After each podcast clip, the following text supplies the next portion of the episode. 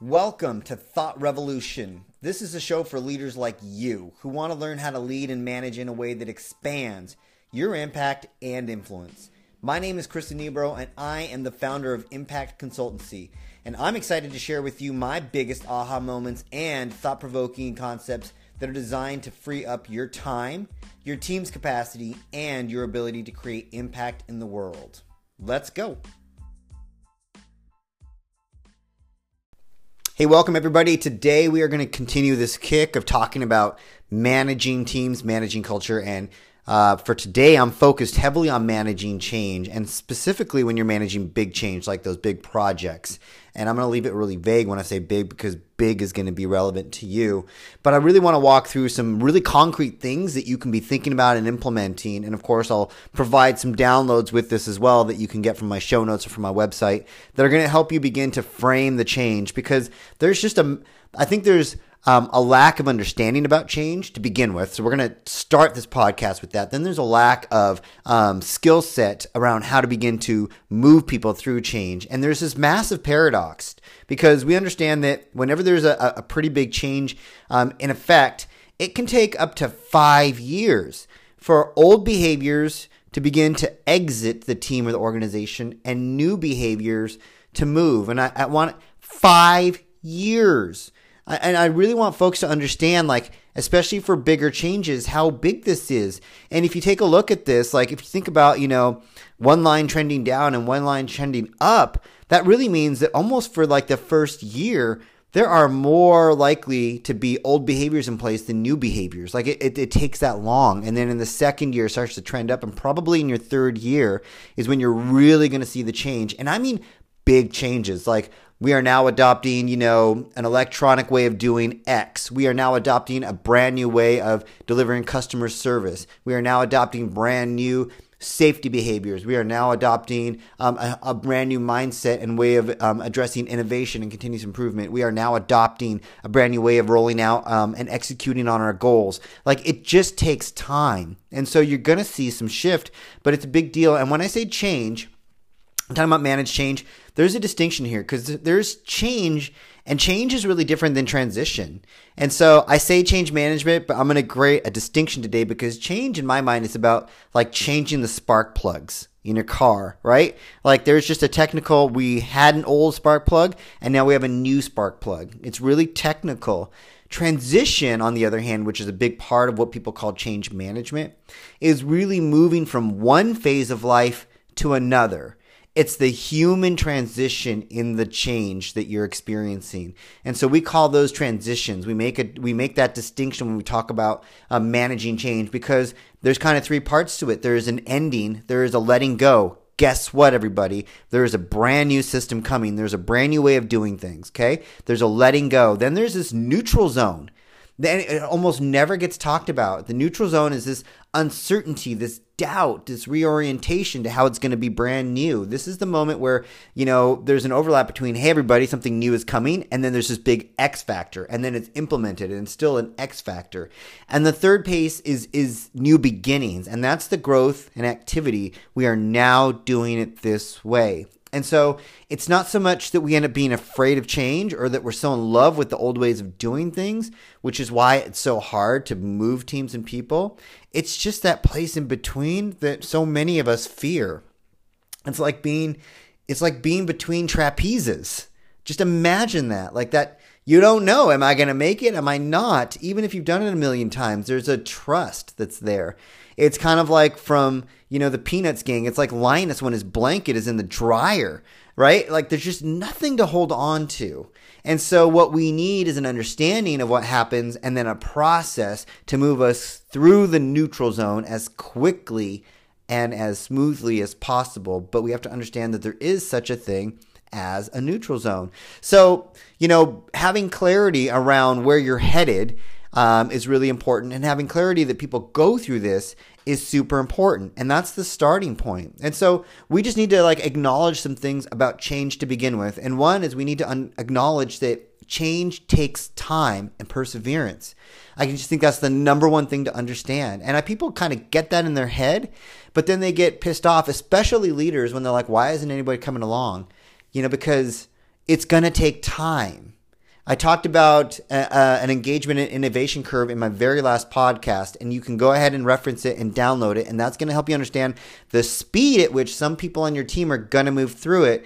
But nonetheless, even like the most um, ardent early adopter, it's going to take time right? It's going to require repetition, repetition, repetition, repetition of the new ways of doing things because folks are so used to the old ways of doing things, even if it created pain for them because they understood it.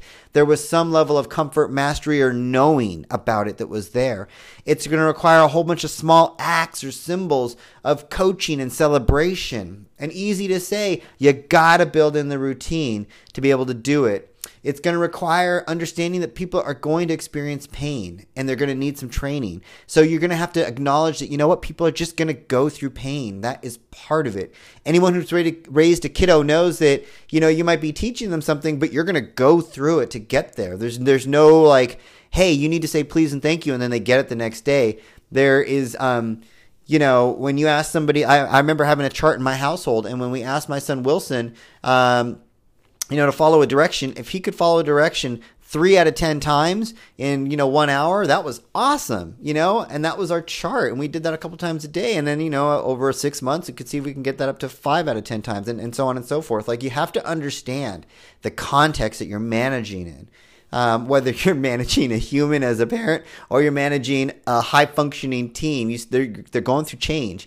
Um, and, and you got to understand that, you know, even though there's a plan, the concepts, the change isn't always well understood by you or the leadership. Like you're just not going to understand everything. So that's going to create some turbulence for you. It's going to create more pain for other people. Just know you're going to go through it and just be ready for it. Like the more you know it, the more you know that you can begin to even just like verbalize out loud, which we'll talk about. Like just you know what? This is what we know and this is what we don't know. This is where I'm doing my best. This is where we're flying blind. This is why we're flying blind, right? Like just not because we're idiots, but there are unintended consequences. Um, because managing change, is, there's no known roadmap for some of the change that you're going through. Um, and just making sure that you're anchored on where you're trying to get to and the difference that you're trying to make and, and doing your best to you know get to those results are really important. So i just wanted to open the podcast by just saying we're talking about change. There's a distinction here. Change is about like the technical change. We're going to now switch from you know doing it on pen and paper to using excel. We're changing the spark plug. I'm changing the light bulb. That's easy. Um, transition is the the movement that a human being experiences from one phase of life to another. And when you're changing a light bulb, there isn't a lot of um, human transition going on, okay? Unless they've never had a light bulb before. There isn't a lot of transition. So it's those bigger transitions where people are going to experience one phase ending and a new one beginning. Those are the ones that I'm talking about, and those are the ones that I'm going to give you some thinking about how to get going on today. So, one of the first things that we want to do, obviously, in addition to understanding where we're headed, like what the business case is, what's the gap, right? The quantifiable gap, but then quickly shifting, and I'm sorry, and what's the vision for why, you know, what life will be like when we get there. But the next thing you want to begin to to begin to frame when you're managing transitions, because you're not just managing the change, like, hey, we need to improve on our ability to achieve goals, we need to improve on our ability to have transparency, all those kind of things. What is the actual change that people are going to go through? That's the speed that you need to be able to work on in this century. It's been the same thing for the end of last century, but that's the name of the game here. And the biggest thing that your starting point is anchored in is your ability to create shared sense of urgency. Okay? Shared urgency. So, what do I mean by shared urgency? I mean you need to begin to define the importance of the change and why it matters now. Okay, you need to begin to establish what happens if you do not make this change now. What happens if you go along the same path? You need to really unearth the pains that people are experiencing or the pains that they're going to. Um, and you need to really generate the energy needed for the change initiative to be launched. Because when you just launch a change, then you're really denying that there is a phase that's going to be ending for people's life. This isn't changing light bulb. This isn't changing spark plug. You are literally going to be messing with how people are used to doing things. And that is okay. But that requires then that you establish the urgency because it's going to help you when you begin to move through that neutral zone, that unknown period of time where people aren't quite sure what's going to happen next. So, we need to be asking ourselves how well have we been able to establish why this matters now? um, why this is such an important thing? Because what that's going to begin to do for you is it's going to begin to help you understand for those who are going to experience the change what are their what are their fears? Real or not real? I don't really care if they're not real. You want to know what they are. And the more important question that is going to begin to help you answer that almost no one does well even those who are experiencing change it, it's, it's because it's just hard is um, what is it that people potentially stand to lose in the change real or perceived right they might stand to lose mastery. They might stand to lose comfort. They might stand to, uh, uh, you know, of knowing how to. They might stand to lose, um, you know, the you know the uh, ability to work with somebody. They might stand to lose a way of doing things. They might like, stand to lose um, the speed at which they get things done. They might stand to lose um, just a sense of like being able to count on you know a certain thing happening. They might have a workaround for how awful things are and now they can't count on that. They might be able to count on not being um, having their work visible for whatever reason. They might you know have, stand to lose slacking. What whatever it is it doesn't have to be bad. Um, but they stand to lose it. They might, and it might be perceived like, oh, well, I'm worried that you know our uh, our ability to be trusted is going to be diminished. I'm worried that our ability to communicate effectively is going to be diminished. It, it might not be real, but you want to pay attention to it because that is where you begin to frame communication. You frame changing. Uh, I'm sorry, you frame communication. You frame training, and you are going to also frame um, the the kinds of um, changes. They're going to support their ability to believe the kind of evidence that you need to create really quickly to have them feel confident in the change, right? So those are the things that are going to be really important. So there are three distinct actions and drivers that I'm going to describe here. And then I'm going to get into you know a couple tools to begin to do this because I want to give you as a manager the tools to be able to engage in this. The first action and driver to begin to create the urgency for the change. Now this is supporting. You've got like you know what we need a brand new IT system and here's the targets. Here's the ROI it's going to bring us. Okay, here's the vision. But now you're beginning to create. This is adding to your business case. This is the whole purpose of this is to begin to help your group um, with the transition. So the first driver is facts and data. Okay. You want to generate external or internal data to really induce the change. So reports, surveys, benchmarks. Okay. That's the first thing. And oftentimes people have that. And the reason you want that is because you're creating shared recognition by both the team and the key players that there is a need and logic for the change that's critical to your organization over time. Okay. But that's not enough.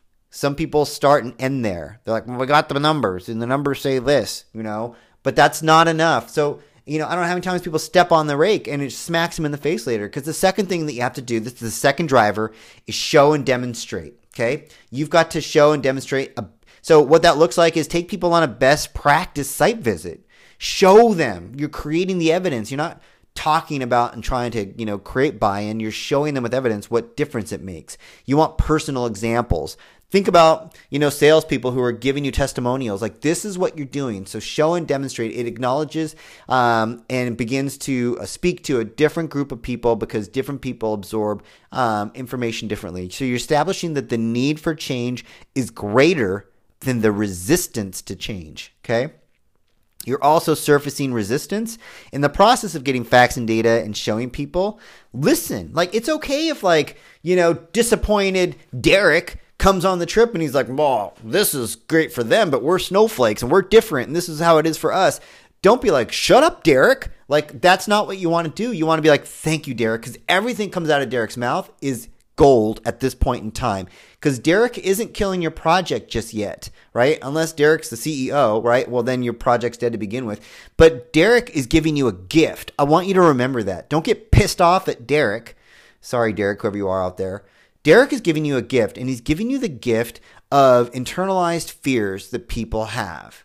And that internalized fear, whether it's real or whether it's founded or unfounded, is going to help you frame your communication, um, frame your training, and frame your early wins. Okay, because you're surfacing the resistance or the or the apathy or the apathy. Okay, which is even stronger sometimes to resistance.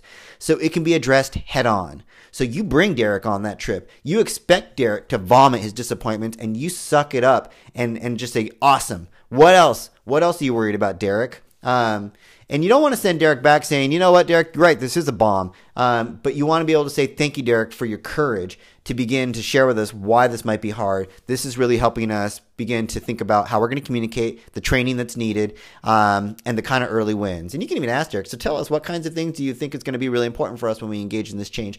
That's going to engage Derek, okay? That's why it's important. So, facts and data, first driver. Show and demonstrate, second driver. Last driver, command and tell. Yeah, I said it. I said the C word, command. That's right.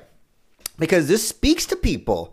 And you're going to have to make sure that this is a piece of it. This isn't, yeah, we're thinking about trying, you know, to, you know, switch over to a brand new data system. Like, no, we're switching to a brand new data system. Let me give you the facts around it. Let me show you the difference it's going to make.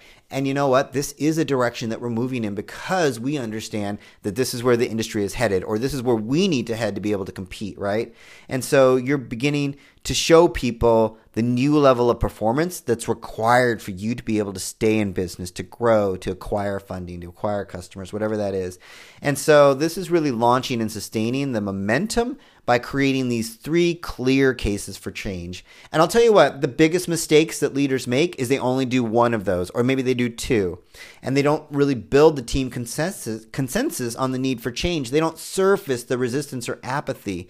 Um, there's an assumption that it's obvious and this is just what we need to do, and people just don't get it, right? They just don't get it. Um, well, no, they don't. Of course they don't, because they haven't been brought along in the same process that you have, and they don't have the same level of forward thinking because you're leading the project that they do. Um, so it's going to take them longer to adopt it, and your job isn't to your job is not to get them to adopt the change right away. Your job is to understand what is getting in their way of adopting it because you want to make that adoption something that works for them. Okay, you're a servant leader. That's the difference. Um, you're keeping things um, you you keeping things at high level doesn't really help. I'll be honest with you. Your job is to really get down to understanding what's in it for them, right? That's what's important, right? That's really important.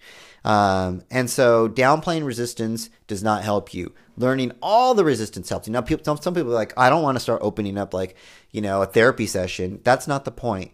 You always open up, and that's why we have those four questions. Tell me everything that you're scared about. Tell me everything that you're worried about as a pain. Tell me what kind of impact that might create. Beautiful. Tell me how you think things should be rolled out. Tell tell me what kind of training should be in place. Tell me what kind of early wins would help us understand if we're right on track. Great. If those things were on track, you know, what difference could this make for your work? Those four questions I've talked about over and over and over again pain, impact, future, and the difference, right? That's your job. That is your job because we're moving people through a transition. They just don't know it and they don't know how to deal with it. And quite frankly, that's okay. We can do all the work we want on building resilience in the workplace, building people's ability to adopt change. But at the end of the day, your job is to move them through a process. And I'm beginning to describe that process for you. And one of the first things is understanding that people have a process that they engage in. And second, that you have certain sets of things that you do. So those three drivers are really important. Okay. So now let's get into like, what kind of tool can you use to begin to initiate those drivers? And the first tool I want to introduce to you is just called the Threat versus Opportunity Matrix. Let's just call it something neat like Tom. I like that. I like giving things names. By the way, I don't know why. I, I, I think it's because whenever I'm with a group and I'm like, "Tell me about the the process. What what do you call this process?" And they don't have a name for it because they just do it. And I'm like, "We got to give it a name because then we can name it and then we can see it and then we can begin to analyze it and improve it." All right. Um, Tell me about the culture you have here. What's the culture like? What what would you call it? Um, and they don't have a name for it, you know. And I'm like, well, let's give it a name because then you can name it and talk about how people would live it, right? It's just kind of like my kiddo's name is Wilson, and now I can tell you more about how I want Wilson to be as he grows up, and I can tell you what he's like now. Um, there's something really powerful that human beings can do around naming. So, threat versus opportunity matrix. You don't have to call it the Tom. That's kind of silly, but um, that's where I'm coming from on that. And here's what it is. So, what it is, and this is the download, so feel free to go to the show notes. Um, it should link you to my website, and you can download this. It frames the need for change as some combination of threat, which I would talk about as really the consequence of doing nothing. That's a threat. And opportunity, so the potential gains of doing something. And this is over the short term, so maybe zero to six months, depending on your change, and over the long term, which is maybe more six months to two years. And what it looks like is a four square. Okay, so it's four squares, and in the top left, the threat of doing nothing and short term, right? On the top right would be the opportunity, you know, in, in, in the short term. And on the bottom, the threat of doing nothing long term, okay? And the opportunity of doing something long term. And so you've got these four squares. The top two are both short terms, the threat of doing nothing and the opportunity. The bottom two squares are long term, the threat of doing nothing and opportunity. And what it gives you as a leadership team is the opportunity to begin to establish the need for change from short term reactive perspective. So, what is reactive about the, the threat of doing nothing or the short term opportunity, and the long term or proactive perspectives of really doing nothing, because sometimes that is the right thing to do, and um, the potential opportunity over time. And so, what I have people do is identify four or five elements for each square in the matrix. Okay, so what are four things that um, you know are important for us to understand in the short term here in the next six months if we don't do anything, right? And maybe you find out that, you know, in the short term, you know, what is important for us to understand is that uh, we'd be able to finish up our final initiative and we'd be able to, you know, prep people for something that's next. We might find out, though, that the threat of doing nothing is that our competitors are already beginning to get going on this or um, that's, you know, some of our partners are going to be moving faster than us and going to have better opportunity for funding, whatever that looks like. Um, it might be that if we get going in the short term, that um, even if we uh, don't make any movement just yet, we have a better understanding and having our people ready for what's next, or we can begin to think about our next hires. I'm just making all that up. So, four to five elements for each one. The next thing that you do is you prioritize the top five to seven reasons for change overall. Okay, making sure that there's a balanced case drawing on all four quadrants. So now think about this. All single one of every single one of these four squares have four to five um, elements as to you know if you did nothing in the short term, if you did something in the short term, if you did nothing in the long term, if you did something in the long term. So now you've got like you know let's say you have five things in each box. That's 20 items. Now you really start to prioritize what are the top five to seven reasons for the change overall making sure that you're balancing, you know, one thing out of each one of those boxes. And what I think is really important about that is, you know, when you're really like a best in class company, you're searching for the opportunity and change and considering both the long and short term impacts, which includes doing nothing. Because sometimes doing nothing shows you why you should do something because sometimes doing nothing means that you're losing uh, money, you're losing potential for money, you're losing people, you're losing retention, whatever that is. So the threat and opportunity matrix begins to show you that, and it begins to frame. Um, we'll talk about how you use it, but again, it, it visualizes the the the threats of doing nothing and the opportunity and it helps you begin to visualize like why you want to take some movement and it'll begin to help you both frame your communication plan like how you're going to begin to talk about this and frame like who you might bring along as well. So that's one tool. The second tool i usually have my leaders engage in is what i call the fast tool f-a-s-t and that is an acronym. And the first one the fa stands for facts and data so I, I, I basically have them start with, okay, facts and data. And then I say, great. What are the internal sources of data that we have? What are the competitive informational pieces of data that we need? What are the benchmarking data that we need to get? Um, whatever makes sense. What's the facts and data that makes sense as to why we would engage in this change? What do the facts and data tell us if we do nothing? And what are the facts and data that tell us if we make this move? Okay. So that's the first thing. And I want examples and I want actions. Okay, so that's what I'm looking for. So this tool begins to build a strategy for communicating the need for change through facts. The S is show and tell, show and demonstrate. Um, show and demonstrate, sorry. And the T, F A S T, is tell. Remember I talked about those three drivers? This is beginning to visualize those three drivers. Okay, the answers it answers the response to prove it, prove we need change. So the first one, the, the threat and opportunity, helps you begin to frame like like the it's not really the pros and cons, but like the the need for for moving change. This one begins to actually be, um, quantify you know why you would change and it makes the sense of shared urgency more concrete and objective which i think is really important So I have them do facts and data. The second thing I do is I have you begin to visualize through examples and actions what, what you should be showing and demonstrating. So, what should we be doing by leading by example? What kind of best practice site visits do we need to go on? What kind of testimonials do we need to bring in that are similar to our situations that speak? Um, whether they're testimonials of people who haven't done any changes and are kind of living the potential risk that we are, or people who have engaged in the change that uh, you know are um, in the same roles that we are that are experiencing something different, right? So that is show and demonstrate. The third so the FA is facts and data, S is show and demonstrate, and then T, which is the last part of your FAST tool, is tell and demand. So um, I have people give examples of, um, you know, it might be like compliance regulations, it might be regulatory um, issues, it might be um, customer feedback, uh, it might be, you know, um, pieces of our strategic goals or whatever that is. So whatever the examples are that drive the kind of the command and tell as to like why this matters. Um, this is the data that we got from our market share, or this is the data that we got. Um, this is the tell part. It's a little bit of facts and data, but this is the this is why we have to do this because you know the funding pool is shrinking. Um, whatever that is. So I have three or four examples for each one of those rows.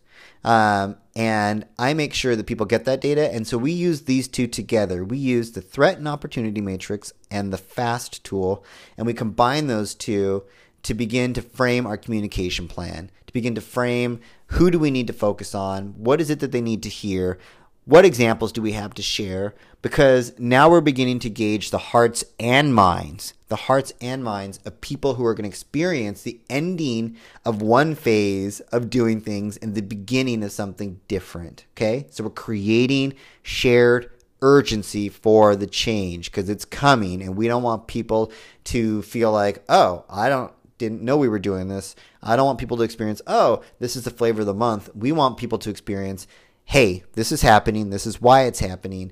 Um, this is the reason why it matters now. And we want that to allow for some of the resistance or apathy to surface so then we can wrap our arms around it and do something about it. Got it?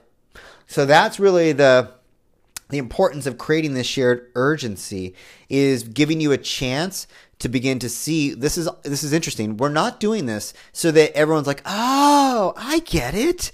I totally get it. Yes, we should totally do electronic records. Yes, we should totally begin to roll out our goals a different way. Oh, we totally need a new customer service, you know, um, program. That's not why you're doing this, and that's not what's going to happen. You know, it's probably like two or three people. You know, early adopter Annie is probably going to say that, and that's awesome. And you're going to think Annie's great. Um, no, the reason you're doing this is because the majority of people are going to have either some kind of silence apathy or they're going to have some kind of vocal resistance. And you want to hear it.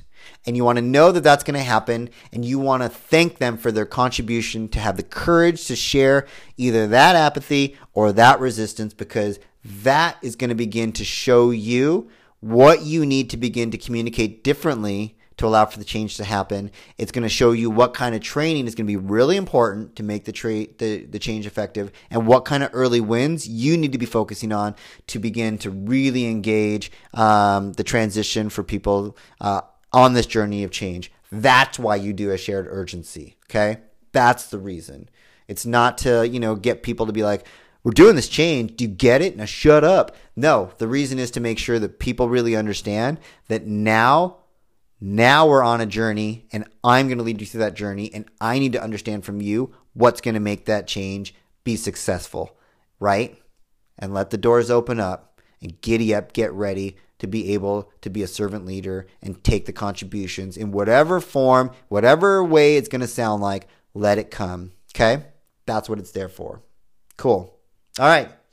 That's my thought revolution for this week. I hope that that doesn't freak you out, but I hope it gives you an understanding about what happens with change. I hope it gives you a tool to begin to engage with that change, and I hope it begins to reorient you to begin to create the kind of revolution where you're making more of a difference than just making things work um, in your workplace. Because I know that's why you show up every day is to move, to move something new in the world. So with that, I'm Chris Nebro. I'm the founder of Impact Consultancy. It's been a joy to be able to talk about you and talk about this and talk about change and talk about the kind of difference you're going to make. Can't wait to hear from you. Send me any questions you got. Please, please download um, the tools that I provided and see if they make a difference for you. And I'll catch up with you guys next week.